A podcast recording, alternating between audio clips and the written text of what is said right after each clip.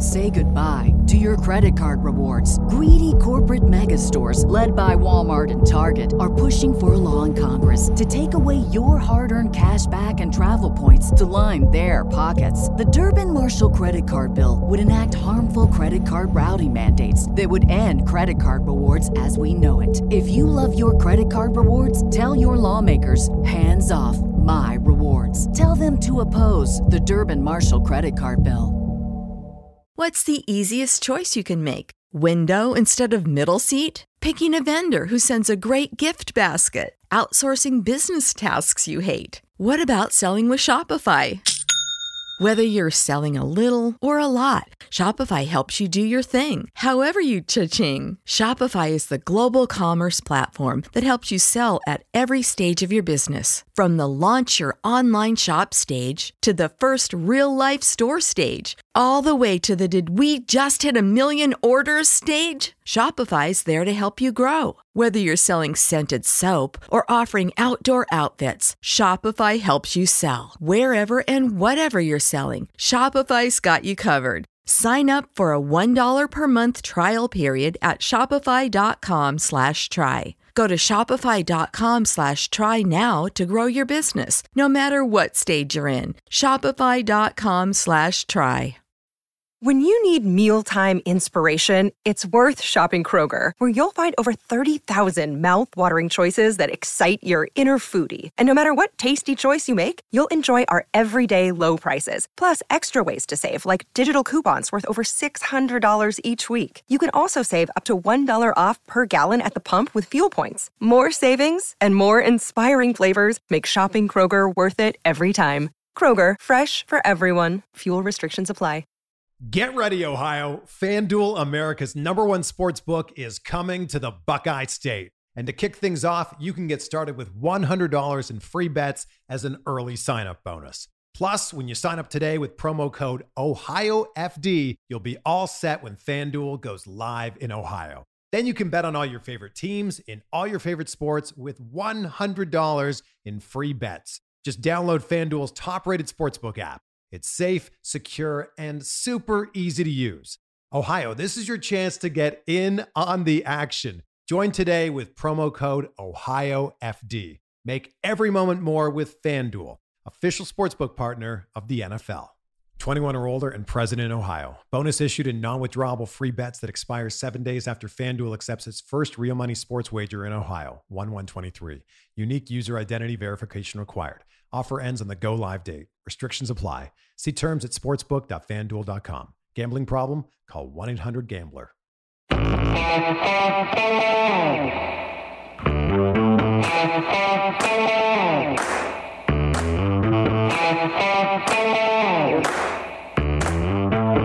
All right, welcome to film study for week three. It's hard to believe we're already this deep into the season. Ken McKusick, how you doing? Life's good, Josh. How about I'm you? doing okay. Um, I'm glad this is the defense we get to talk about, but really, I think isn't shouldn't we just talk about special teams and make this the special teams episode? We never talk about special teams, and I don't think we can uh, avoid that for this week. But let's first bring Gabe Yeah, into that- the conversation. So, Gabe from the Situation Room is joining us today as well. Hey Josh, yeah, it's, it's good to be here. Um, you know, in fantasy football, defense and special teams gets grouped together, so I don't, I don't see why we can't talk at least a little bit about the fantastic performance we saw from Justin Tucker.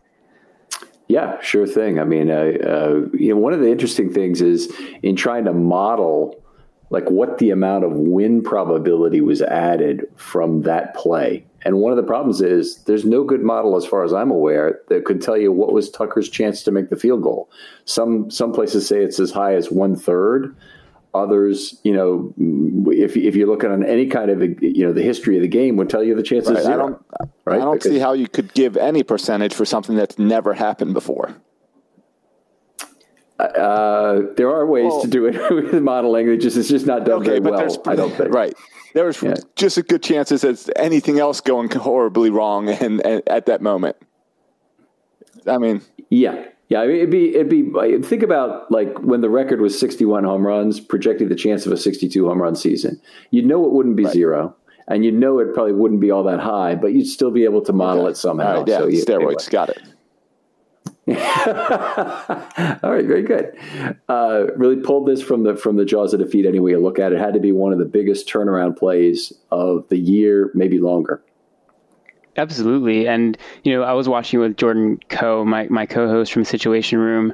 Um, we were at a bar in Los Angeles. Um, uh, we, it's the West Wing. Any, anybody out there from Los Angeles might be listening in. Um, it's about like you know 30 or 40 Ravens fans, and when that kick went through the uprights and hit the uprights. It was you could hear a pin drop in the bar. There was everybody was just like holding their breath. We saw it go through, the hands go up, and it was like complete medlum. It, it was it was just unbelievable. Eh, people, the reactions, everybody was high fiving, hugs. Like it was just so improbable that that could happen, and for it to actually go through it was just amazing. And and you know, as soon as he kicked it, it was like it was dead on. It was center. Yeah. Like it looked good like rotation had, on the football. Exactly. It was like, oh, right, this has a chance. This actually could happen. And it, when it actually went through, what an amazing what an amazing finish to that game. Right. My my fear of the of the kick as I watched it was that it was taking the normal arc of the football as opposed to being the line drive. It had that perfect end over end spin, which you normally see on a Tucker kick that's going to make it from 50 yards but this wasn't 50 yards. and uh, and even though a lot of Tucker's 50 yard kicks clear the bar by five ten yards, we assume uh, this this uh, you know didn't know how to look at it other than to say it might be short if it's taking the normal rotational path. Now I was wondering coming out of this is after Tucker hit that 61 eight years ago, he kept wanting to go for it from 60 and kept trying to tell Harbaugh to give it to him deeper now that he's got the 68, he's going to be even more in Harbaugh's ear to get to get more opportunities like this. Yeah, it would it would not shock me if he takes a a 60 plus attempt at Denver this next week. Yeah, I mean, Mile High City, you have you have a chance to you know get an extra couple of yards added onto it. I think that was how the original it was Matt Elam who had the mm-hmm. the record for a while um, out there in Denver, and then was it was Prater also? I think Prater might have been in Denver, in Denver. Too, so, yeah. so, clearly, you know the you know the air quality there. Um, it's a little it's a little easier for the ball to travel a few extra yards. Um, if, if the Ravens are in that position, I think he will definitely be given the opportunity. And you know, I'd love to see him do two sixty plus yard field goals in one season. That would be incredible. Yeah, I, a lot of people might remember this from the 1970s, but if they are, they're my age. Tony Franklin, who was a barefoot kicker from the 1970s and early 80s, um, he, in college, he kicked a 65 yarder uh, that I believe was the record at the time. Might have lasted the record might have lasted for one year, and then in the same game, he also kicked a 64 yarder. That is so incredible. I can't even wrap my head around it. But uh, but then the Abilene Christian guy kicked one from 69 yards. So that's the that's still the all time record at any level. I should have said Jason Elam. Matt Elam, of course, was the safety that played for the Ravens. Um, yeah, that I try to erase him from my memory actually, but fair enough. Let's talk defense, guys. Uh, we're down to uh, the Lions game here, and, uh, and obviously, not everything went well went perfectly on either side of the ball. On the defense, a lot of guys out with COVID. Uh, the Ravens dealing with with obviously a very reduced defensive line with only four guys active. By the way, I don't know about you. That always makes me nervous whenever they have four defensive line active because you can always run into a situation where you get an injury in game and all of a sudden you're completely outgunned and you're you're, you're putting the same guys on the field. Yeah, I, I completely agree. And I think some teams might be more prone to take advantage of that kind of situation. And in this case, the, you know, I think the Lions were a team that you know had the personnel that made sense for them to kind of you know push the Ravens a little bit in, in that way and, and keep them with a heavy defensive line unit out there more than they probably wanted to. Right, absolutely, and I, we definitely saw that right from the opening uh, opening play. Will Holden was in for a number of plays in this game, seven. In fact, they had another offensive lineman who, who had two plays, and all their starters had had the had the full complement. So those were extra offensive line snaps, um, including tight ends and fullbacks. They averaged 1.60 heavies per play. Now, last week. The Ravens averaged 1.82 in a game they were heavily protecting their tackles. So it gives you an idea of just how heavy they were trying to try to get in Detroit. And and you know some teams can do it and some teams can't, as you as you mentioned. Uh, Detroit did not have an effective first half, either running or passing the ball, which really helped the Ravens. Yeah, that that ability to build a little bit of a cushion in the first half proved to be the difference in the game, essentially. Mm-hmm. Um, you know, I feel like the Lions were able to move the ball a little bit, but the Ravens were able to stop them on third down on some crucial positions at mm-hmm. some crucial instances in that time. Um, and that really allowed them to, you know, build enough of a lead to keep that advantage going into the second half. Um, you know, I feel like there was some opportunities that the Lions definitely could have taken where they could have pushed for the Ravens, you know, gone for it on maybe a fourth down. A couple penalties really hurt the Lions in those opportunities. So we yeah. got a little fortunate in, in those situations for sure. Yeah, the, the, Ravens actually had six consecutive drive ending plays, and they might not have been drive ending plays because, as you mentioned, the penalties were after that in the first half sorry, one, two, three, four, five, six, yes, six consecutive. So all but the last drive of the first half were ended with a dime snap on third down. So you brought in some fresh players. You took a defensive lineman off the field, so they only had one on those plays. You only had one of your inside linebackers on the field, so one of the other weaknesses was minimized. You got an extra dime back in there, and uh, and they look good on those plays. That's that's really what uh, what won the first half for them in a lot of ways. Uh, it's not like they were terrible uh, the rest of the time because the Lions did very little. Uh, Goff, in particular, did very little throwing the ball. Uh, but a lot of the, what the Ravens accomplished was on third down. Yeah, and in that first half, I think Goff or the the Lions, I should say, had a net less than 10 passing yards total in mm-hmm. the first half. Like it was a pretty dominant first half performance by the Ravens defense. Um, they, they got hit on a few plays on the ground, but for the most part, they really contained them. Um, you know, I think that things changed a little bit in the second half. The the game plan definitely changed. The Lions made some adjustments, um, or they were able to target, you know, some of the the weaknesses on the Ravens defense, especially a depleted uh, defensive unit. Yeah, 32 net passing yards on 18 plays in the first half. So uh, I just felt the need to look that up. I don't know why, but uh, uh, one point whatever per play, not very effective. Uh, McKenzie and Ellis, I, th- I sorry, Ellis took a big workload in this game. Yeah. So did Washington in this game. Uh, that was really nice to see on the defensive line. But uh, you know, looking at the whole defensive line situation, Campbell had a huge workload and was terrific. Maybe we talk about him a little later. Uh, McKenzie and Ellis both, uh, uh, sorry, Washington and Ellis both, both took big workloads. They were over 30 snaps each, if I recall. Uh, played well, but also McKenzie, you know, mm-hmm. a, a, guy who's been tried out at guard in the NFL, but defensive tackle college, now back to that. I thought looked pretty good. Yeah, I agree. Um, I think his snap total is pretty small. It was like 15, mm-hmm. 14 or 15 snaps. That's approximately correct. Um, but yeah, he, he definitely, I think he had, he, had a couple plays where I noticed him you know, getting some penetration on a couple run st- run downs. Um, I, I, mean, the Ravens were smart, I think, to bring in someone like that because they didn't really have anybody with uh, Aaron Crawford going out with the injury to be that kind of backup in the defensive tackle position on the practice squad they brought in McKenzie, and you know, pretty early on, he was given an opportunity, um, and he showed he at least has some ability to play at the NFL level. And I think, especially in this week where the Ravens were depleted, it was good to have him out there. Yeah, it was uh, it was uh, it was definitely helpful. He drew a big penalty, a big holding flag in the game that that uh, uh negated an eight yard run when the Lions were down around their old goal line. So that uh, that really ended up well for the Ravens in terms of stalling that drive. So that was all positive. Uh, you know, I think the big story we want to talk about here is the inside linebacker problem right now. Uh, to me, it's a problem that just cannot be ignored for the Ravens. And what really showed up is just how poorly the Ravens played when they were in their base nickel package. And so when the, when the, Lions put 11 personnel on the field and they realized in the second half this was really more the way to go than with the jumbo sets, um, they, they forced two inside linebackers onto the field, but also they forced their linebackers to have a bigger role in the run game, which they didn't hold up on. And they forced the linebackers to have a bigger role also in terms of pass coverage with three receivers on the field, which they didn't do well either. So it it, uh, it really kind of exposed the defense. But it, you can look at all the inside linebackers; they all had problems. Uh, but my eye is kind of focused on Patrick Queen for this game. Yeah, you, you know, Patrick Queen obviously has been the topic of discussion basically since he was drafted. Um, I think we've had many conversations about him over the past you know year um, of what his role would be, wh- how he's performing, you know, what where he needs to get better we thought there would be opportunities for him to prove in the second year. Um, and maybe there have been, you know, a few glimpses of that, but a lot of the same issues we saw when he was a rookie are still showing up. And I'm just going to say missed tackles are a huge issue. The run fits, he seems to not have a good grasp of you know the hole that he should be hitting. Um, and, and, when he is engaged by an offensive lineman, things go badly for him. He does he does right. not have the desire or the ability to get off of blocks, um, and that is a significant issue when he's your starting middle linebacker who's going to be out there on every single snap.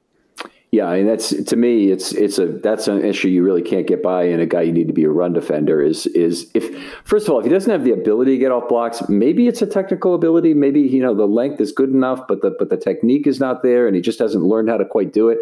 If the desire is not there, and I'm I'm not I, I'm not ready to toss that on him. But this game, the level of effort was not there, and eh, you know I I watched him play, and I'm wondering, does he have a shoulder injury? He's not wrapping up. He's he's avoiding the pile like a cornerback in the game. I just what the hell is wrong? You know, you look at you you, you watch him play. You you, have, you try and diagnose what it might be, but I mean, the, the block shedding is is a problem. It's not the only thing. I mean, the he, you know, he, he, made six tackles. He led the team, but there were six others where he either took a bad path to the ball carrier or whiffed on the ball carrier, didn't wrap up, whatever it might have been in terms of tackling. Uh, you know, I've got a number of things I want to point out, but that really is number one on the list.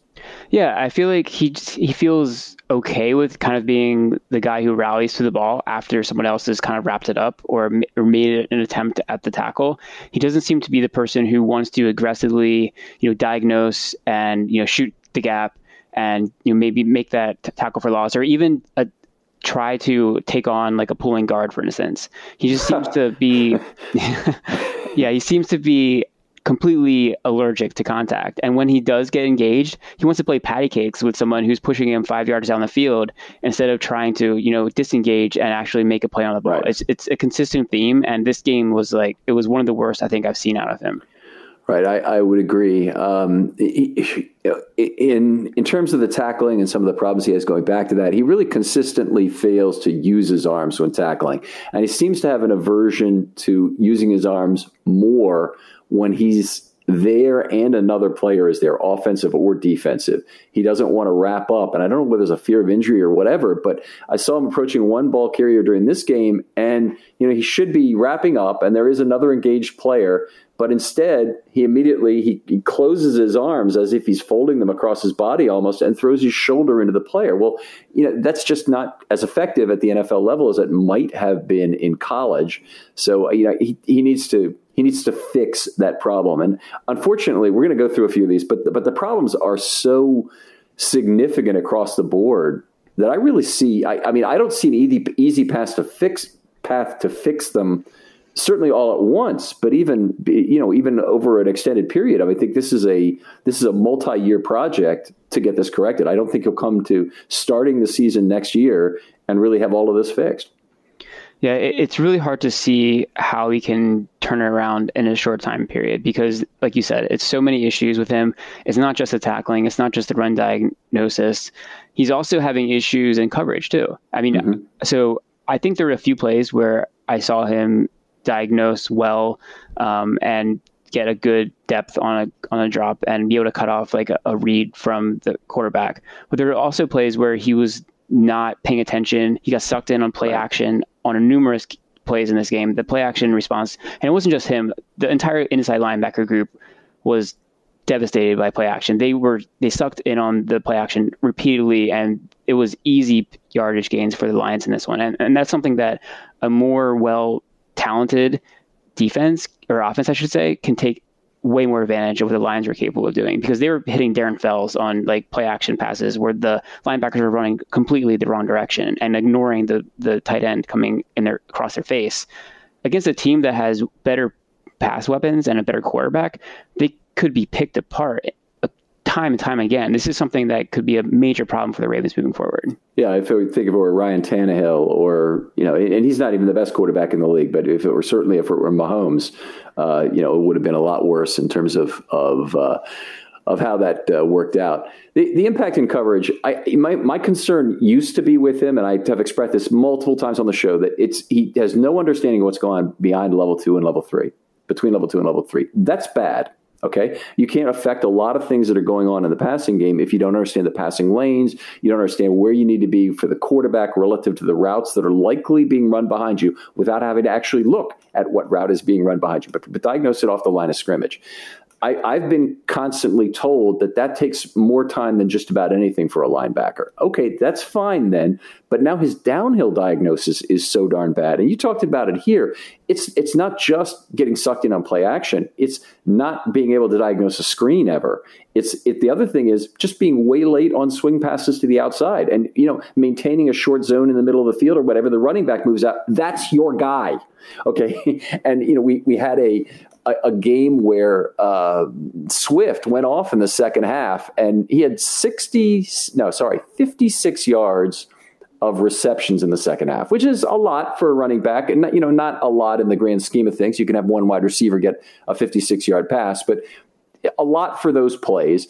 And it, it, how that broke down was 14 yards minus 14 yards on the catch. So the average was behind the line of scrimmage by 2.8 yards, and then 70 yards of YAC. So that's where the Ravens are giving it up. And it is uh, the other linebackers are, are at fault too. That wasn't 100% Queen, but Queen doesn't know where he is on the field, and he's and he's not understanding his obligation to cover that running back swinging out. Yeah, and part of the problem, what you mentioned, is the Ravens don't have a linebacker who is good in that area. He's an inside linebacker. Yeah. You know, they they when they lost um, LJ Fort, Fort, for the season, yeah. I was really disappointed by that because he had such a pivotal role over the past two years. You know, he was one of the players that DeCosta identified and brought in in 2019 as this is someone who can help us out. And, and he was the person who was out there on dime packages covering in space. And he's he can cover tight ends, he can cover running backs, and he's smart in zone coverages and his zone drops. And he's aggressive moving downhill. That's not anything that Patrick Queen has, and it's not what any of the other inside linebackers on this team have as well. Malik Harrison is sluggish in space. Chris Board has, you know, in theory, the speed, but he's also a really bad tackler in space. Same as Queen, and not a good cover guy. Not um, a good yeah, cover guy. Yeah, I mean, they, they, they put him out there as the proxy dime last year, and it really hurt the Ravens on exactly. third down to, to do that. And and you know, he's he's not the guy they want out there either. Honestly, I, I Board is probably a better tackler than he showed last year because he, he hadn't been missing tackles prior to last year, and then he missed a whole bunch. Uh, but but uh, but still, I'm I'm I'm not sold on him as a tackler. I, he he by the way did tackle well in this game. He didn't he didn't have a miss that I noted anyway, uh, and he did have a couple stops, particularly uh, uh, around the goal line. I, I want to get back to one more thing about Queen though, because the saving grace for Patrick Queen, at least last year, and and a lot of his splash plays came rushing the passer. And you know, if he has to use that very slippery speed of his to get into the backfield. Well, there's two problems with that. Number one is that you have to actually have a threat of him not rushing for the defense, for the offensive line not to account for him. Even for the running back not to account for him. If the running back knows, hey, it's third down, we know Patrick Queen's coming. Don't even bother about the other guys. They're the dime back, he's going to be in coverage. Patrick Queen is definitely rushing. Well, the, the, the, issue with that is you know exactly what he's doing. And on he had three off ball blitzes in this game where he was the solo off ball blitzers. He had a fourth where he was one of two. But I'm going to focus on the three where he's the only guy coming from off ball to blitz. All three of those, he was stonewalled by a running back or the fullback. Uh, all of them, and this is really terrible when you use a blitz, all three of them ended up as ample time and space plays. I mean, it's just I can't even tell you how bad that is to to to, to rush an extra man, create an ample time space, not a ball out quick, you know, not a pressure, but but but he has a full three seconds to throw, despite the fact you sent an extra man. That's really bad, and incredibly Goff threw for three yards, two or three incomplete, and one pass for three yards on this place. But you know, you hit on it earlier. A good quarterback would have really made a pay. Yeah, and I think it just goes back to the lack of physicality that we see out of Queen, um, because if he's more you know, aggressive in those blitzes, if he goes into that running back or that fullback with bad intentions and says, mm-hmm. I'm going to go through you on my way to the quarterback, then you have to really account for that. And and yeah. and that's something that we haven't seen out of him. He just seems like he's perfectly fine with accepting physicality from the opponent and saying, "Okay, you're going to block me. That's fine. I'm just going to let you block me." He needs to have I don't know if it's a mental block for him or if it's like a if he maybe there's some lingering issue in terms of an injury. I don't know if that's the case. It hasn't been on the injury report that I've seen. Mm-hmm. Um, but there needs to be something that gets through to him in terms of you need to up your physicality and be willing to like play like a Raven and you know take exactly it to right. that guy. And he hasn't reached that level yet. Yeah, they, they pulled him out for one play on the 11 play drive in the third quarter. They pulled him out after five plays. I don't think it was an equipment issue. I think it was a coaching moment, and they said something to him. I think there would have been another talking to a come to Jesus meeting, if you will, after the game where Harbaugh or Ryan or Martindale, one of those three, comes to him and says, Hey, look, you're not going to be playing Mike linebacker any longer for this team if you can't up your game. Every part of your game is deficient you know, let's we need to figure it out. I want to help you get there. If you're Rob Ryan, if you're Don Martindale, you say that. But you know, at some point, he has to accept these problems personally. One of the things that I've noticed in camp, and I was very excited about Queen's potential progress with Ryan early on because they were working together, and Rob Ryan was walking around, moving a towel around, and it seemed to be very coverage related and trying to get Queen to understand different coverage concepts. I love when that kind of one-on-one coaching is going on. But here's the problem those sessions were going on in a 20 minute period where the team was practicing special teams. And as the summer rolled on, he when he, Queen is still not playing special teams, and he spent that time leaning on a tackling donut for most of that time. Now Ryan might have been talking to him for some of it, but they weren't actively participating nearly as much as the summer rolled on, and that that to me is very disappointing because particularly where we are right now. If I thought that he'd made a lot of progress, and I'd seen that. I think nothing of it. But but in, in this case, I see a guy who's still raw as hell. You know, eh, the effort level is not at the proper level, and I'm very disappointed that that time has been frankly wasted. Yeah, and it, honestly, it's hard to see what the next step is because you're in the middle of the season. You know, you have high expectations for the defense for the year it's, it's just hard to see what the options are. When we talked about the other inside linebackers, it's not like you can turn to somebody else and be like, this is a clear, some like, I don't know, is Christian Welch like the answer? I, I don't think he's someone who is going to really come in and, and, be a difference maker for the team on inside linebacker. I may be wrong about that, but how do you kind of get to into his head and say, this is what needs to happen, or are you going to be sit down? if you look at the film after this game, how can you be in the film room and then in that linebacker room and watch him just being allergic to contact and say this is acceptable Ravens football? Like, I don't, I don't know how you, if he's a player who's really going to make it in this team, how he doesn't have a significant change, and if he's not capable of doing it, he's just not going to make it. Because I, I, I just don't see how much, how much longer the leash can be I mean, I, I, I, agree completely. And if you look, the Ravens have acted very decisively in the past. 2000, let's do a little history. 2018, they had a great linebacking corps. Still had C.J. Mosley in his last year. Great teacher, good understanding of coverage responsibilities, good playing the run. Really was great successor to Ray Lewis and, and, a, and a, a great guy to have at inside linebacker if you can afford to have him. They had at the will linebacker spot that year a fantastic platoon of players who complement each other very well. We've talked about this before, but they had uh, Patrick Onwuasor, who was a good pass rusher and and provided some defense against the run, although he wasn't that certainly wasn't his real strength. Not a great coverage guy, but mostly a good pass rusher. Kenny Young, who was fast sideline to sideline, could give you some pursuit speed, gave you a little bit as a pass rusher. And then you had Anthony Levine having the best year ever by a Ravens dimeback, who effectively is replacing that will linebacker on third down. That was an unbelievable platoon. They put up tremendous numbers, tackles, PDs, sacks that would outstrip almost any other inside linebacker in the game. And you know that that team was so good, but then they decided we'll let Mosley go, which they did, and I understand the reasons for doing so. But they they could not. They decided that their platoon players were good enough to play full time, and they weren't. Uh, They were asked to do a whole bunch of things they weren't any good at. Patrick Onwuasor got the green dot, was confused, I think, by that, but certainly was not good enough to play the Mike linebacker and the additional run responsibilities that go with that. And uh, you know, Kenny Young had some other issues, perhaps, perhaps with the playbook, but was traded for Marcus Peters. And and uh, uh, Levine um, was injured in 2019 for part of the year, and and Kenny and uh, and Clark came in and played dime, and he was the guy who really saved the defense, along with the acquisitions of Bine and Bine and Fort after Bynes and Fort after Week Four, which I've never seen a team address so decisively a two man problem like that at midseason. It was just it was remarkable that DeCosta was able to do that to me. Yeah, you know, I think he definitely targeted or identified what, what the need was. Um, it was it was leadership and it was ability to cover. And he got two guys, one who could be a leader out there, who was experienced on the field. He was in the right place. He was able to tackle.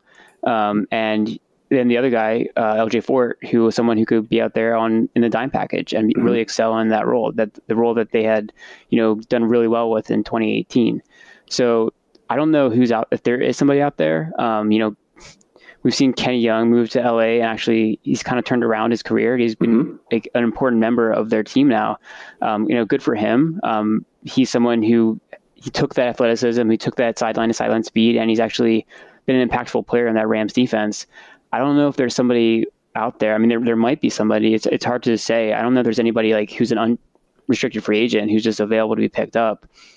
Um, it's it I think maybe the practice squad might be the best place with with Bynes. He might be the best opportunity they have. Yeah, I, I mean, I, I, think you might be right. And and if you look around the league's practice squads, they're vet heavy this year. They're tremendously vet heavy. And you know, one of the problems is with the with the draft being so light because of the COVID year, there just aren't as many rookies and year one players who are out there available on the street. So you're you're level of street player has gone down at the start of the season to a much more level, much lower level than it's been in other years. So you're effectively your replacement level just is is lower. So this is, is very disappointing. Obviously, this is a very negative pod we're having it after a thrilling 19 to 17 win. Um, but but I really see the Ravens as having four options this this this at this point, Gabe. And I'd love you to tell me which one you take they can continue with Queen and hope his play improves. Um, one of the things, you know, whenever I hear the word hope used with a situation like this where a lot of things are wrong, I think about that old Simpsons episode where they have to rebuild Flanders' house. And Apu says, we, we had a wheelbarrow full of hope and, and they, sorry, a wheelbarrow full of love and a cement mixer full of hope and some cement. and, and I'm not saying the line right, but you get the ideas. There has to be something more there than just hope they have to actually have something to to, to build on here with uh, with Queen. I, I, where are you? Is is that a reasonable possibility as far as you're concerned at this point? Honestly, I think it's the most likely outcome. I think that's based on you know Patrick Queen being a first round pick, um, kind of seeing the progression that he has or hasn't made. I, I don't see him being yanked right away. I, I think he's the most likely option is, is just keeping him out there and, and hoping that he gets better. Um, that's going to come to an end at some point. It, it won't last forever. For me, what I would say, I would just say go dime heavy. I, th- I think mm-hmm. that is the answer. Um, and maybe if you're having an outside linebacker out there, maybe it's Chris Board because of the athleticism. Maybe it's give Welch a chance. Um, you know, you can have Harrison out there on early downs. I don't think he can be out there on passing right. downs. Um, but I would say yeah, definitely dime heavy. Lean on lean on um, Tyus Bowser. You know, he can cover pretty mm-hmm. well. Um, he's someone you can use in some in some of those dime packages where you have three, four outside linebackers out there. I think yeah. that's the direction I would go with it.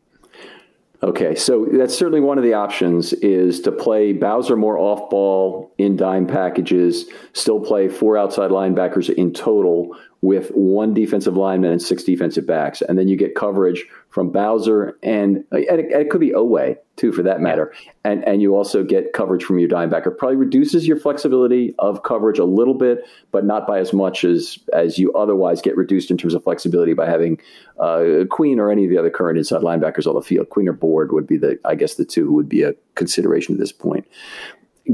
Getting, getting back to Queen, is there a, is there a role that you can carve out for him that's more limited where he can do that and improve on a more limited set of skills that will help him contribute quickly and then graduate, pick up one skill at a time until he can be, get back to three down play. Because I mean, I'm wondering, you know, he, he, did do some things as a pass rusher. Maybe what you're talking about in terms of, you know, you got to treat every interaction with a running back like it's an Oklahoma drill, not like it's a oh, a, it's a tie if we're if we engage each other. Yeah, i I mean, it's really hard to see what what the package that he excels in because he's just kind of been really bad across the board. Maybe he is out there on some passing downs, um, maybe like the third and longs, where he can be a blitzer and just do that. Um, but I'm honestly like I don't even want him out there on early downs. I feel like he's as much as a liability, if not more of a liability, oh, sure. on run defense. And I think you can get by with Bynes and Harrison as your two like early down linebackers. And honestly, I think that's a switch I would make before maybe even taking him off the field in coverage because at least he has you know that sideline to sideline speed that you can use. If you can teach him to diagnose, and maybe that's just what you're teaching him, get, getting him to be like a good coverage linebacker, maybe that's what his role on this team has to be. And you can you can lean on Harrison, you can lean on Bynes on the early downs, and that, that makes sim- make the sim- life simpler for for Queen and make it easier for the entire defense to kind of figure out their roles. I, I, I, definitely think that that could be a, a, step because if he's in on the dime package, it does restrict the effectiveness of the dime. Undoubtedly, that's true. But he can still rush the quarterback and he can be a downhill pass coverage guy. I don't think you're going to be able to teach him in any reasonable amount of time, certainly not before next year, how to understand what's going on and behind him in level two and three. And uh, that is a lot of what happens on third down. You have third and seven, third and eight, and the weakness of the team is between level two and three. That quarterback will find it. I mean, it's because it, he has to get that many yards in order to to convert, and uh, you know, it's unfortunate, but uh, it is what it is. I, you know, it'll be interesting to see what happens this offseason because I don't think. Uh, trading him is out of the question. I do kind of think benching him completely at this point would not be the right thing to do because I think there's too much of a chance he um, shutters up and and really uh, becomes very unhappy with the organization.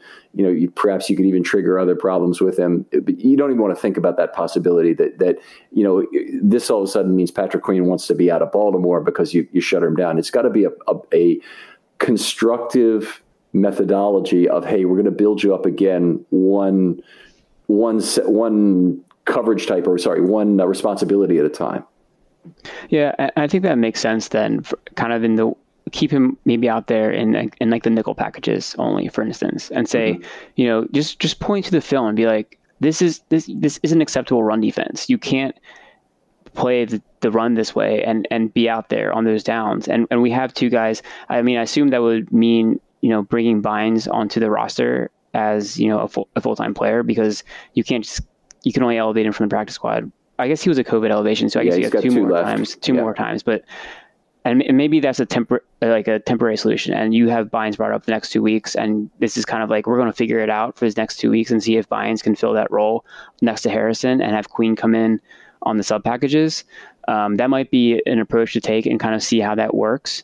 Um, and then if you need to, you can you know bring Bynes on as a as a 53 man you know part of the roster. I, am sure. I mean, unfortunately, there probably will be an injury to re- that's going to need to be replaced at some point, just by the nature of the NFL. Oh, sure. Um, so th- that's probably something that can happen. Um, I, I just I feel like the Ravens, the way they want to play, they want to stop the run, and then they want to put you in third and longs. And if if you can't you know stop the run, if you have a guy like Queen who's a liability out there, it's it's going to make those third downs, you know, and also the early downs when when he's out there and not knowing what to do when when the team is passing. It, he just doesn't have a role out there in, in those position, in those um, packages. So I think you need to really kind of sit him down and, and restrict what he, what he's doing. That I think that makes the most sense. Okay. All right. Well, one of the unfortunate things is there's there's no other inside linebacker who's obviously going to win his job away. And the other problem is the Ravens don't have any cap to go out to the to the market and get somebody. So they've done all these moves. They've kept the roster at 51 to continue to not spend week to week cap dollars. That's just how tight this franchise is right now in terms of cap. They don't have an easy extension to make. Um, you know, they, they can they can put you can, force forward more money on Marcus Peters' contract, which I believe is the only one they have left. But doing so really means they're they're, they're likely to have to not have to keep Peters, but they're they're putting off more dollars from this year, which they probably don't want to do. And you know, it's just there's there's not a there just isn't a good solution, and and they really need to find somebody. Uh, I think I think if they had the guy, they would figure out how to do it financially. But I don't think that DeCosta has yet identified the guy who could really help them to take a significant portion of this role. There's not an LJ Fort out there this time around.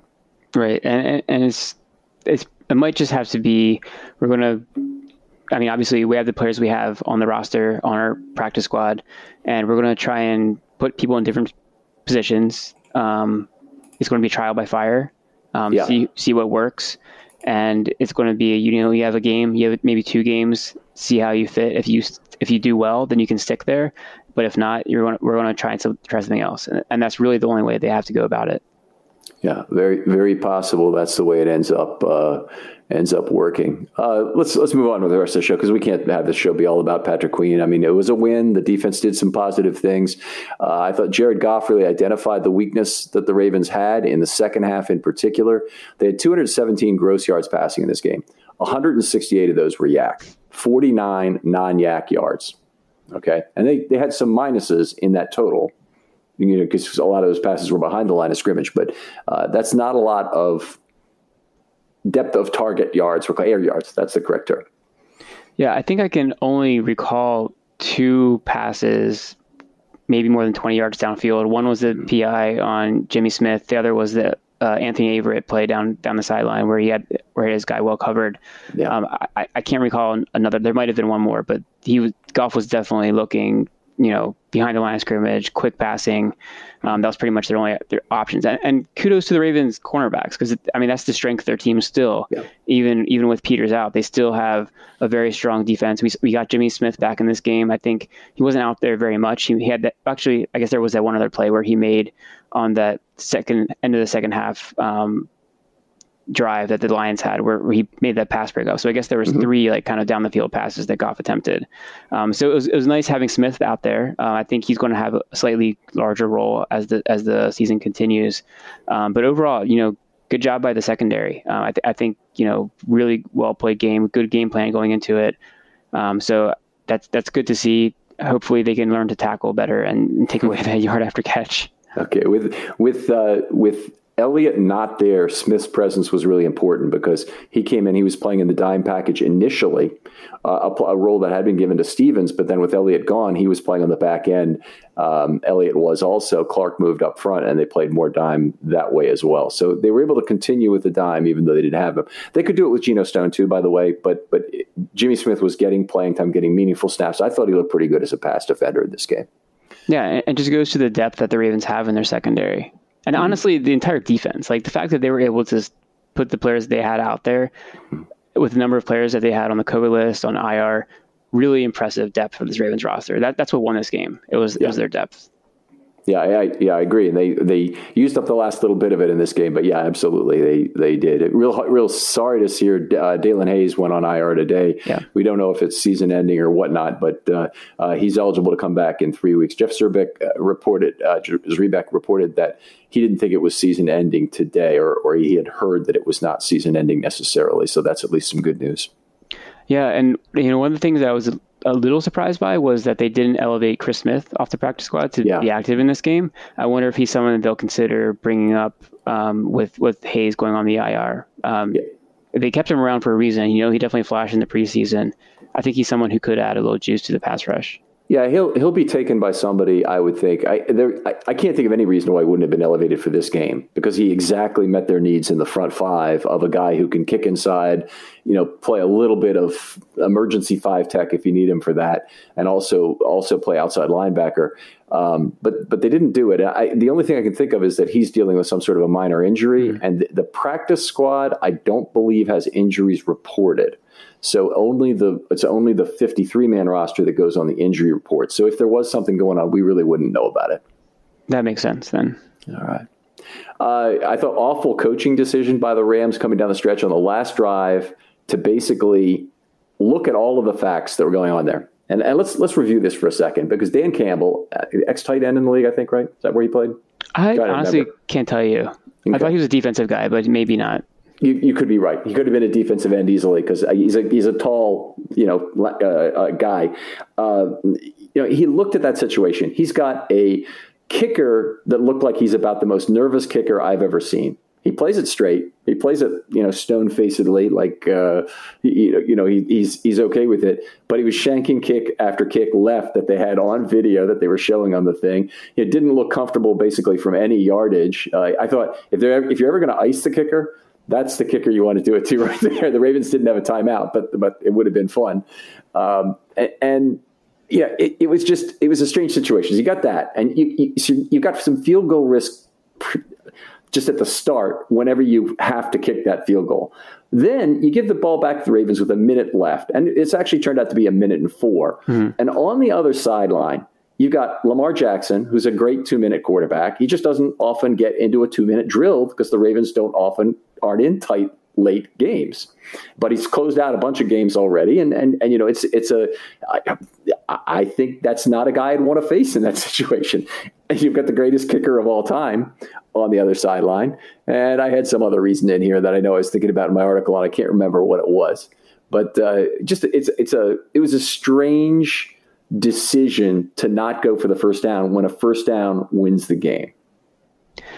Yeah, I mean, we saw obviously John Harbaugh did the exact opposite the previous mm-hmm. week, where he had the opportunity to win the game on fourth down. win the yeah. game with with a with a conversion, and he went for it. And if he had given if he had not converted, if they had given the ball back, they would have lost the game. They would they would have mm-hmm. given the ball back at the 40 yard line, and that would have been game over.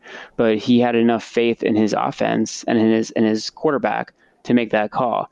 I feel like Dan Campbell throughout the entire game, even when he they had the ball on those those fourth and ones a couple times, they had a fourth and one, I think. Mm-hmm. I don't think he ever actually was going to go for it. I think they were trying to draw the Ravens draw off every single time. I never actually believed that they were going to go for it. I don't think he has the balls to say to go for it. I don't think he he's such a conservative coach. I don't think he was going to do it. Well, I mean, t- the two things about that one is we have no faith in Jared Goff, and the other thing it's it's that's a really poorly coached team that you you're not wearing earmuffs offensively on a play like that. I mean, there's just there's really no excuse, especially when you jump off at tackle or someplace on the outside. Okay, I mean it's you're not the key to making that run work if you're a tackle. The three interior offensive line guys are, and they got to be on perfect cadence, knowing what's going on, and they usually are. It's it's usually you know it, it, the tackle jumping just really bad. So anyway, it was what it was. Thank you, Lions, for uh, yeah. uh, for for gifting us that game. Is about all we can say. I, I want to go through some packages really quickly here, and we're going to roll quickly because we want to get back to players here. Um, the base defense played very well. It was very effective versus the Lions' heavy packages. Information's out there in the article, but they held the the Lions to about four yards per play on on those heavy base packages the only other two defenses they played a lot, they played a couple snaps at goal line and, and one snap of short yardage in an unusual situation. Um, those went fine, so there was no issue with those. It's the nickel. They, they ran effectively against the nickel and they passed effectively against the nickel. And since they ran a lot more, you can really see it in in the runs. But the passes, you know, Goff didn't have a particularly off the charts game in terms of his passing, but his passes against the nickel were PL5, PR8, PR5, PR12, PR11, PL14, PR19, PL9, PM2, and incomplete. So he's 9 of 10, I think, for 85 yards. That's too good for Jared Goff to be against your team. And and the, the reason was he was figuring out how to exploit those inside linebackers. Yeah, absolutely. And it just goes to what we're saying. When, when those two linebackers are on the field, they don't have one the ability to diagnose where to be when mm-hmm. those quick passes are happening, and two, they don't have like the recognition and speed to make make the play in the open field. Um, they were they were slow to diagnose, they were slow to get there, and that put a lot of the you know the emphasis on the secondary to make the plays.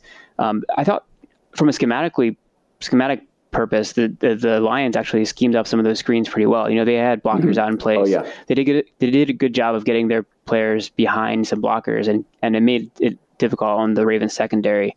Um, so give them some props for a well executed, you know, ability to get that yard after catch. But the Ravens definitely need to be better at, at diagnosing, and, and that's that's an issue with inside linebackers. And I don't even know from a secondary perspective, maybe you can play a little bit more like in their face, a little more press. They didn't do that very much in this game. That might affect it a little bit and try to kind of be faster to the ball. But I, honestly, I think that wasn't this game wasn't on the secondary. I think the secondary played very well in this one. Yeah, I'd agree. The secondary played well. They missed some tackles. Elliott missed a tackle. Humphrey missed a tackle mm-hmm. or two. Uh, you know, so it's not like they didn't have their own share of missed tackles. The the the guys that need also to diagnose the screen, and the guys who've always done it in Ravens history, especially we think back to Jarrett Johnson and Terrell Suggs, is the outside linebackers, and so that gives you the best chance that edge defender to run laterally down the line of scrimmage and blow up that screen at minus five. You got a couple guys who are already cheating the line of scrimmage. They're probably at plus one looking for their blocks. They can't get back there and block an edge defender. He has to either be sealed, so he has to be trapped to the inside, or if he gets to the outside, it's usually play over grounded football. Okay, and or worse. Sometimes it ends up worse for the for the offense than that. Um, but it's it's you know the outside linebackers also did not do their job this this game in terms of diagnosing that. So a lot of things went wrong. Obviously, the the um, the inside linebackers are going to take most of the burden, as I think they should in this game. But uh, there were other breakdowns here as well in terms of what the Ravens were doing.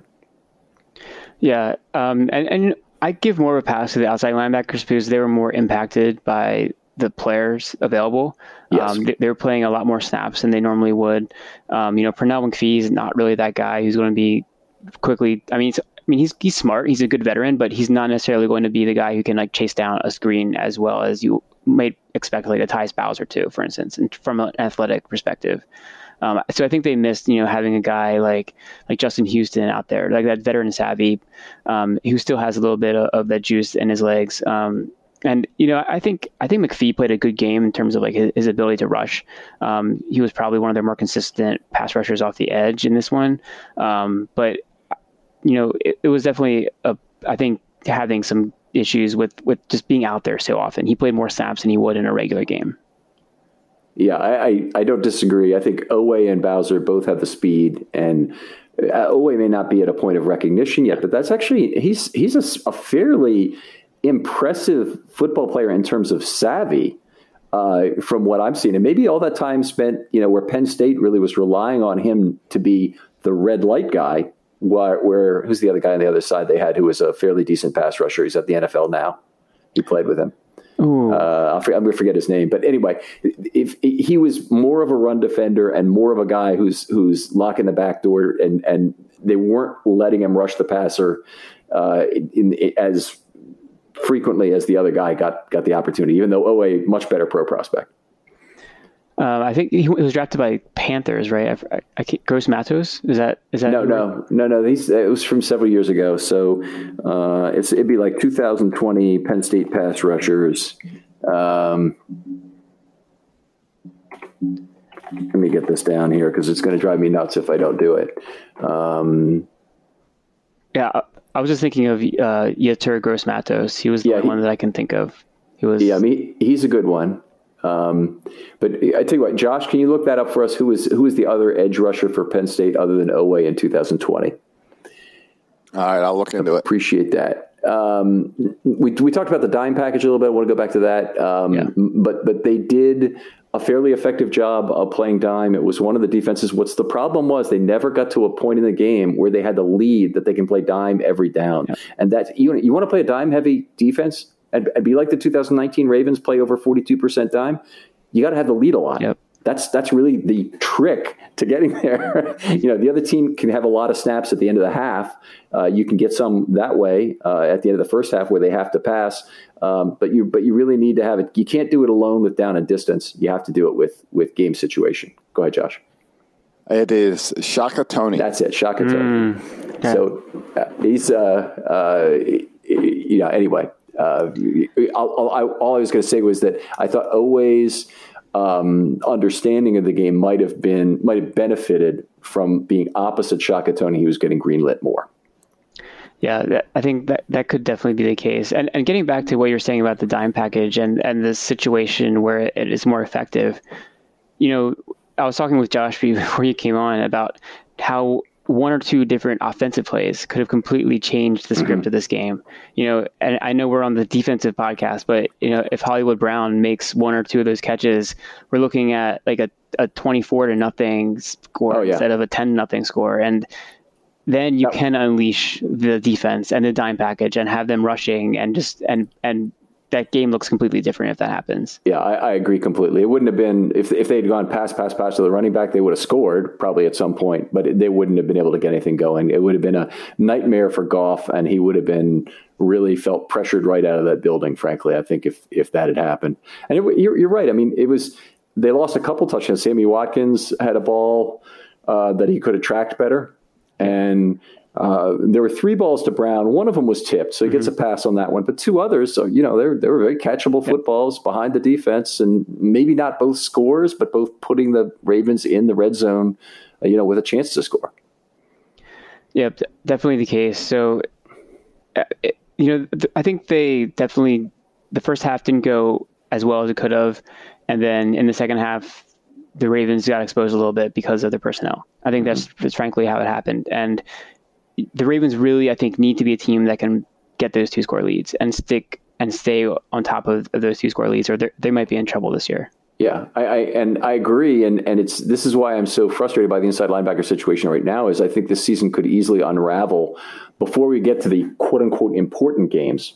You know, I think maybe it was you or maybe I was talking to Jordan. It might have been Jordan about what's the next big game. We got a question in the mailbag that the Ravens have to look forward to. I, I think Jordan said, you know, Week 12 against the Browns, and I'm like, okay, well the Ravens aren't good enough for that to be their next yeah. important game. I mean, first of all, they play the Chargers, they play some other teams in between who are conference rivals for a wild card, which may be where the Ravens are. I, I don't think they're good enough to win the North right now, from what I can see. I think the Browns are easily the class of the division.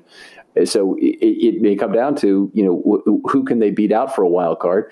It may be important that they beat the Chiefs in a game eh, for for for strength of of victory it may be really important that they take care of the Colts and that they take care of the Chargers. I mean, I think those are the big games for the Ravens right now that are coming up. Yeah, I think. I mean, honestly, next week, can you, sure. can you go into Denver against a 3 0 Denver team with a really good defense and beat them? Um, that's going to be a big test. And I mean, I think the Ravens are probably a better home team than road team at, at this point. I think that's pretty fair to say. I know it's pretty early in the season, but I think those things matter. Um, and Denver's not an easy place to play in. Um, I, I, don't know what the line looks like for that one, but I, would imagine it's probably close to a pick 'em if, if, if not the Broncos being favored. Um, it's that's going to be a tough game, and the Ravens' defense, as it stands now, I think they they can match up in terms of their secondary, but I feel like the Broncos might be able to run on them. Um, they have some speed and, and they have some ability to get to the edge. That, that that's where the Ravens are really at their weakest. I know they'll be getting some reinforcements next year or next right. week, I should say, um, and that could make a big difference in, in, in, comparing how these two weeks differ. But um, seeing how the inside linebackers in this one played, that's something that I'm worried about. Right, I, I, I agree. I'm I'm really concerned. Josh, do you have questions from mailbag or anything you want to jump in with before we keep going? We got some player stuff here to talk about. Yeah, let's get to the mailbag, but let's first mention Tick Pick because they're back with us today. That's T I C K P I C K, as in tickets pick. Uh, no need to search over the internet anymore for your Ravens tickets because Tick Pick, T I C K P I C K, is the original no fee ticket site and the only site you need for all your NFL tickets. They got rid of all those uh, awful service fees and they guarantee the best prices. If you find it cheaper for the same seats, they'll give you 110% of the difference price. Uh, Spence reached out this week, uh, wanted to use the code because he wanted they was he was looking to the same game I'm looking at Thursday night football down in Miami. That's going to be an attractive game for Raven fans to jump on. And he went on to TickPick, used the code Ravens and saved his $10. So head over to tickpick.com slash Ravens and use the code Ravens when you check out for $10 off your tickets and to show support for film study. Looking forward to that Miami game. Go be down there and see you for that, Josh. And Spencer, you too. Yeah. Yeah, it'll be great. Let's get to the mailbag. This is using the hashtag film study mailbag over on Twitter. All right, first one up from Brad. Outside of the inside linebackers getting better in a hurry, do you see a path for the Ravens to get significantly better on defense this year? I'll start with this. I think there's there's two ways they can get better. One is return of health. So I think a lot of the COVID recovery is going to bring back some of the players. I don't know what Derek Wolfe's situation is right now, but he's essential to this defensive line. So they really need to get him back. Um, and I think they're they're you know we're going to have to see how this team reacts to the current COVID situation in terms of what it means for unvaccinated players and how they'll react to that. Yeah, I would agree. I think health is a big part of that. And I think the one thing that we saw this past week, the Ravens don't have a four man pass rush, especially if they don't have, you know, Justin Houston and, and Justin Madubuike out there. Um, they really need to get those guys if they're going to be able to generate any kind of pressure in those four man pressure looks. Um, that's going to be a key to them being successful against you know some some real offenses, and they they need to get that better if they're going to be more successful. And that, that brings you to me to Andrew's question, who's wondering how much of the issues that the Ravens had with Swift can we blame on the depleted uh, defensive line there? I, I, don't think I'd blame it on the defensive line at all. The problems with Swift were, were pretty much inside linebacker and missed tackle problems. Not not entirely inside linebacker because somewhere in the secondary as well, but um, that's where I'd put the blame. I think the, the defensive line played so much above expectation in this game from my perspective, I can't even say. And and Oweh was one of the players who really stood out to me as well in, in terms of his outside linebacker play. Yeah, I, I agree with, with Ken on that. The defensive line I thought played exceptionally well considering who was available for them. Um, they weren't the, when Detroit was able to run on them. It was off tackle. You know, it was outside. It was the linebackers not getting to the ball for the most part, and then also the, the swift short passing game. Um, and that, that was more so on the linebackers than anything else as well. Right. So I, I, think the defensive line played really well, um, and you know once they get Wolfe back, once they get Madubuike back, uh, I think it's going to be one of the one of the better units and strengths of this team. For yeah, sure. absolutely. All right. Connor's wondering about Washington. And since we saw a bunch of him yesterday, does that mean we're going to get to see even more? you know, if, as as people get healthy, I think you probably see less. But I'm really it's one of the really great things that Broderick Washington was able to step up, play a really good game, made a couple of very key run stops, including one on the on the last Detroit drive for minus four. Uh, just just he played well in a in a situation where the Ravens really needed him to play well, and and it turned what should have been a big weakness into not a big weakness at all in this game. Yep, he stepped up when the Ravens needed him to. Um, I mean, I, th- I do think he's still going to be you know fifth or sixth in the pecking order once everybody's healthy, um, and and he could end up being some game day inactives down the stretch. It wouldn't mm-hmm. surprise me at all. But you know, down the road next year, he's probably someone who's going to be a key part of the rotation. I would imagine. Yeah, he's I mean, that. Don't you think that that really has is the key thing for him this year? I mean, you got obviously an aging defensive line, but but you know, Broderick Washington is one of the only young defensive linemen in the league, and and the the one of the fears this year was that he wouldn't get a trial by fire. We wouldn't know what he would he have what we had, and he'd enter year three without. Now, now we kind of know, and I think I think yep. I'm excited that he'll be a part of the team in some way in 2022. All right. Um, well, speaking about this team, is Chuck Clark providing the best value for money of any player on the team that's not on a rookie contract? On, on the second contract, I'd say unequivocally yes. And he had yeah, Patrick Ricard, maybe somebody else like that, but I mean, Clark is the guy. Oh, it's, it's definitely Clark. He, he's he's playing for pennies on the dollar compared to what his value is, and you know he was. You know, we're, we're going to hit on some individual players. I may as well start with this. If that's okay, Ken. Sure. Because I, I, I was extremely impressed by the way Clark played in this game. Not only was he a key integral into taking away Hockenson, um, two catches for 10 yards, um, and then when he he did catch the ball, Clark was right there to to tackle him at the spot. He didn't get mm-hmm. any yards after catch, maybe one yard. Um, he had the blitz where he brought down Goff for a sack. Mm-hmm. He, I think, he had one, maybe another pressure in there as well, um, and just that kind of constant leadership out there on the field. He wasn't missing tackles. He was someone you could count on when he was there to make the tackle. He was making the tackle, and that's something that is really important, especially with the linebackers who weren't always making the tackles. I mean, I agree. I mean, he's the best tackler on the team. He had 12 tackles in this game. Uh, it's not just by number of tackles, it's the other things he did. He kept the secondary lined up properly. I don't think the secondary had a bunch of breakdowns, so there was one. I'm trying to understand how Darren Fells is uncovered as he crosses the field that way. I, I, I tend to blame an inside linebacker, but I don't know that that's true. Maybe it was a safety's responsibility and they weren't in the right place. So anyway, it's it's we, we could take a look at that. I haven't had a chance to look at the all twenty two either, so that would that would give me the insight need. Um, but but the other thing was on his sack. That was a wonderfully orchestrated sack. And, and we haven't talked about Calais Campbell yet, but he was outstanding in this game. Just by God, he was just fantastic. He had a lot of personal pressures, unbelievable amount of penetration in the backfield on run plays. And he set up uh, Clark sack. Clark sack actually came with Clark at the line of scrimmage. It wasn't a blitz, but he stunted. And Campbell actually crossed the face of the guard, the right guard, I forget his name, and crashed into Ragnow, knocked Ragnow down.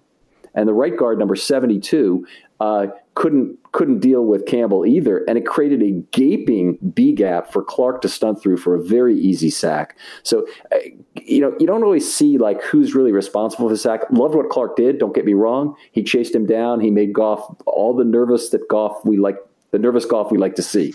But Campbell crossed that face and created that gap. And what he did to Ragnow on that play, watch it again. Just take a look at Clark's sack, but watch Campbell instead. You're going to love what you see from that. Yeah, Campbell um, and, and, Clark, they were two very impactful players in this game. They're the, I mean, aside from Tucker, they were probably the reason why the, the, Ravens defense was able to do what it did and keep the you know the Lions to 17 points.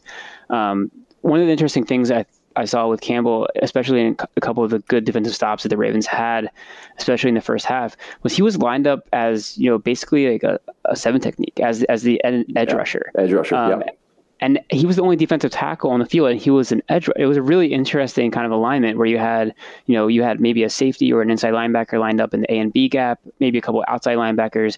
Oweh and Campbell were often next to each other in those situations, mm-hmm. and they have there's kind of a unique ability with them because Oweh is so you know flexible and and he has athleticism. There's some, I think, in the future opportunities to do some really interesting uh, stunts um, up there with those two. So I'm really excited to see him in that alignment. And I think it's something that the Ravens can use, especially when they get somebody like Madubuike out there and you have two defensive linemen out there. Madubuike, who can win on the interior if he's lined up in a one on one situation as well. Right. I mean, the, the, Ravens have a lot of ways to win on the inside when they can unleash their scheme. And the other guy, the guy they've been using on the inside who you wouldn't normally think is there is Bowser. Bowser's mm-hmm. been playing inside and you know, it's not like he doesn't have a place to, to go there when the Ravens have so many great stunt under players like Campbell, like Wolfe. And now we saw Oweh also generate the sack by Tavon Young. Very similar to the Campbell sack, by the way. Watch the Tavon sack. Look at look at Jayson or Odafe Oweh, sorry, and watch how he uh, crosses the face of the guard and into the center and, and what he does to create room there for Tavon to, to have just a very easy path to the quarterback. Love that play. Uh, is there uh, is there yeah, another? You want to close? Let's close out the mailbag with Spencer. Sure who Spencer is irritated at the reverse pass uh, mm-hmm. fumble that then they called incomplete because his argument is that the body was turned, that the only way it went forward is because we hit the arm. How did you see it? Were, did, was that a call that irritated you as well? So I, I, wasn't I wasn't completely sure because you know when they had Steratore come on and kind of give the explanation that made sense to me, but I think by letter of the law it did look like it was a slightly forward pass. Um, it looked like where it was released was slightly behind the yard marker and where it was touched by Bowser was slightly ahead of it. I mean it was very minuscule and I think it really kind of depends on the in- intent and I think that's what Steratore was getting at. Um, I'm not exactly sure how that play can be defined. And I don't know the, the rules in terms of like how do you determine whether it was an intent to be a lateral or if it actually was a lateral. Right. Great, great play by Clark that we didn't mention was that pressure. I mean, that was an unbelievably great play to get get your hand on on Swift, um, and then a really unfortunate that Bowser didn't haul that in. That's the that's yeah. the the interception he hauled in all of 2020 uh, without question and uh, you know that's that's just a it's a it's kind of a big miss in this game and uh, and a chance for an impactful play and another one you know that kind of got away from the Ravens in terms of a big play that would have helped seal up the game earlier. Yeah, and you make that catch, and we're not having this discussion. Yeah, it doesn't matter what the refs call it. Yeah. All right, well that'll take care of the mailbag. Continue to get in your questions using the hashtag Film Study Mailbag for the offensive show tomorrow night. I got one more player I want to talk about. That's Tavon Young, and any others you want to talk about, that'd be great too. Tavon was a concern at the start of the season, as opposed to you know coming off two years of injuries, we we should be concerned. He's playing for his contract next year in a lot of ways, and he's paid pretty well this year to to do that. Um, he's a guy who uh, has made a play now in each of the games. He's been in position for three interceptions. He's actually made one, and they've been Tavon type opportunities where he has to like dive and pick a ball right off the ground and just doesn't quite get there. Um, you know, I, I, the athleticism still seems to be there, and he's still got a lot of that savvy to rush off the slot. I just, you know, we need to say some positive things about some players on this defense. And Tavon Young is one of the players who's really he's he's bringing it. Yeah, I agree. Um, he's definitely been one of those players of the Ravens have been able to have as a playmaker. He's been the kind of guy who's in the right place at the right time, whether that's instinctual, whether that's kind of just um, you know understanding the concepts and and being around the ball. He's definitely someone who's who's been able to do that pretty consistently when he's healthy. So it's good to have him back on the field. I think he's definitely and you know a contributing part of this defense. Um, you know, I'll just mention another part men- member of the secondary who I thought had a pretty good game as well, which was Marlon Humphrey. Um, he, you know, it wasn't as flashy as some of the games he's had. He hasn't you know, done those forced fumbles that he was, you know, renowned for last year. Um, but he's just someone who's asked to do a lot of different things in the secondary. Um, he's often tasked to cover, you know, the hardest player, um, whether that's a tight end, whether that's a wide receiver, whether it's someone in the slot. Um, he's generally a very good tackler. I think, like you said, he had maybe one or two missed tackles in this one. There's one in run defense where he came up and kind of shot through the hole on a on a third and short and, mm-hmm. and missed the opportunity. Um, but all in all, I, th- I, thought he played a very good, well-rounded game, um, and, that's just what you expect from someone of his caliber. You know, he's someone who's always going to be one of the better players out there on defense for the Ravens. Not a great set of receivers on this Lions team, but he he certainly did his job taking one of them out of the game on a play-by-play basis, and and, and so did Averett. I mean, they didn't get targeted very much, and uh, and that's really saying something. All right. Uh, anything anything else you want to hit on before we before we close the show, um, Gabe? You know, real quick, just one other guy. Um, I'll mention Justin Ellis, just because he, you know, he's backup nose tackle. Um, he wasn't even on the 53 man roster to start the season. He comes in, plays 40 snaps, and I thought he did a good job. You know, he wasn't um, someone who was out there pushing the pocket necessarily. He, I think he had maybe one pressure, um, but overall, he's just a solid defensive lineman, backup nose tackle. He did his job in a week where he had to do his job. So good job by you, Justin Ellis. Yeah, it's we're very lucky to have a player like that available, not have him poached off the practice squad. And unfortunately, the Ravens' need came before other teams, and very fortunately, Ellis was there. So uh, it, it is very fortunate. The Ravens got a got a deep veteran practice squad, and they've already leaned on it very heavily early in the season. In fact, if you look at think of all the guys they've called up, it's it's Smith, Andre, not Smith Chris, but but he could be called up at any point. Obviously, they they brought up McKenzie already, who's not a, he's not really a veteran, but I guess he's kind of been in the league about three years since he was drafted. Might have been a 2018 draftee even. Um, you know, they brought up brought up Josh Bynes already. They've they brought up the cornerback, and I don't know where he is in terms of his years. Um, but they've, they've already made a number of uh, veteran call ups already off that practice squad. Levine, uh, Levine and Ellis both got called up permanently, right? Yep. So, that, boy, they've they've uh, they've used it well.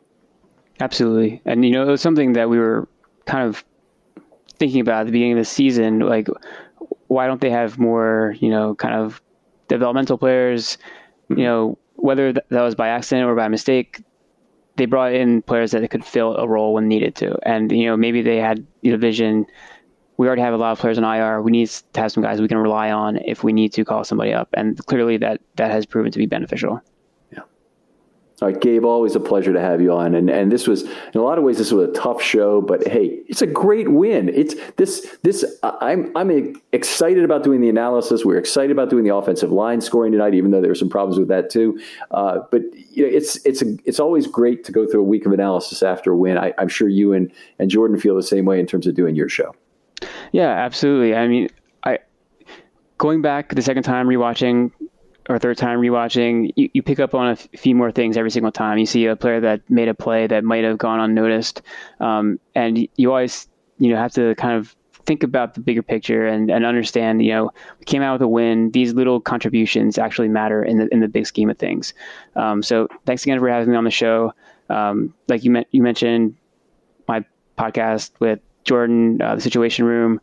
Um, we have a we have a podcast out from this week. It's out there um, on the Film Study Baltimore website. You can look at that. Um, you know, we talk about some of the plays that we think are really important in, in the big scheme of things, both from offense, defense. Um, obviously, there's some special teams this week as well. Mm-hmm. Uh, but we're going to be coming out every week, um, pretty much Sunday night, Monday morning, depending on, on when the podcast gets up. But we're going to try and get up get it out there really early so we get some immediate breakdown of the game. All right, outstanding. Make sure you give these guys both a follow on on Twitter, and you're at Gabe Fergie. That's correct. Okay, uh, and and his uh, partner Jordan is at Ravens Sit Room. If you want to get them, so that, will get them on Twitter, and and uh, make sure you give their podcast a shot as well because it's a really good production. Really appreciate you guys uh, uh, putting it out there on our site. Uh, Josh, anything you need to know? The Orioles minor league season finally over yesterday. Uh, yeah, and and six Oriole games that yet mm-hmm. left. So if the Orioles can win four of these games, they will tie their 2019 record. If they don't, they'll be worse. Is that what you want? I don't really care. what matters is they're playing the Red Sox and they're playing the Blue Jays, and those teams are fighting for the playoffs. So it's another chance for the for the Orioles to be spoilers. So how how are you buying into the notion that the Green, I think it is, the outfielder is really a generational player? Uh, outfielder currently on the Orioles? No, no, no, no. The outfielder who's the projected number one draft pick next year. Oh, oh, uh, con- oh, no, no. I'm not. I don't buy into any baseball players until I see them uh, play at least okay. double A ball.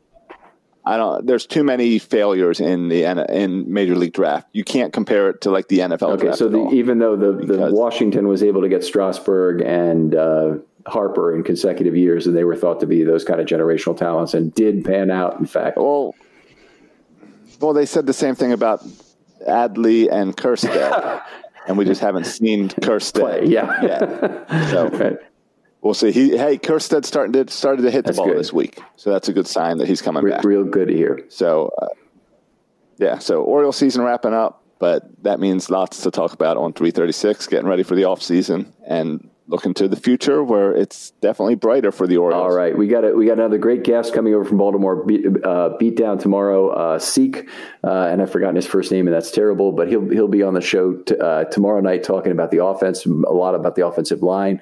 Uh, we have uh, Denver Know Your Foe uh, episode guy coming up with the interview will be tomorrow. Uh, George Stoya is the guy's name.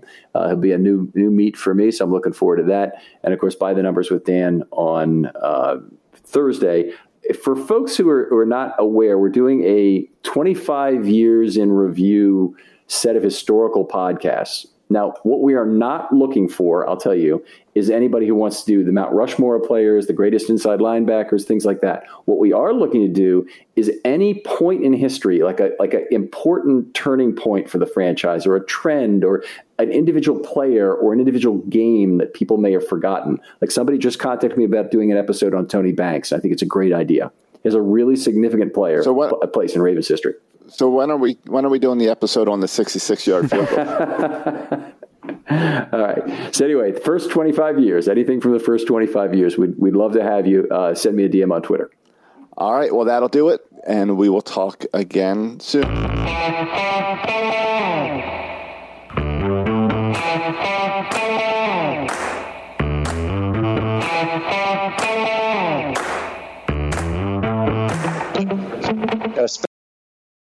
When you need mealtime inspiration, it's worth shopping Kroger, where you'll find over 30,000 mouthwatering choices that excite your inner foodie. And no matter what tasty choice you make, you'll enjoy our everyday low prices, plus extra ways to save, like digital coupons worth over $600 each week. You can also save up to $1 off per gallon at the pump with fuel points. More savings and more inspiring flavors make shopping Kroger worth it every time. Kroger, fresh for everyone. Fuel restrictions apply. Save big on your Memorial Day barbecue, all in the Kroger app. Get three pound rolls of juicy 80% lean ground beef for $3.49 a pound with a digital coupon. Then get select varieties of flavorful Powerade, Body Armor Super Drink, or Arizona tea for 77 cents each, all with your card. Shop these deals at your local Kroger today, or tap the screen now to download the Kroger app to save big today. Kroger, fresh for everyone. Prices and product availability subject to change. Restrictions apply. See site for details.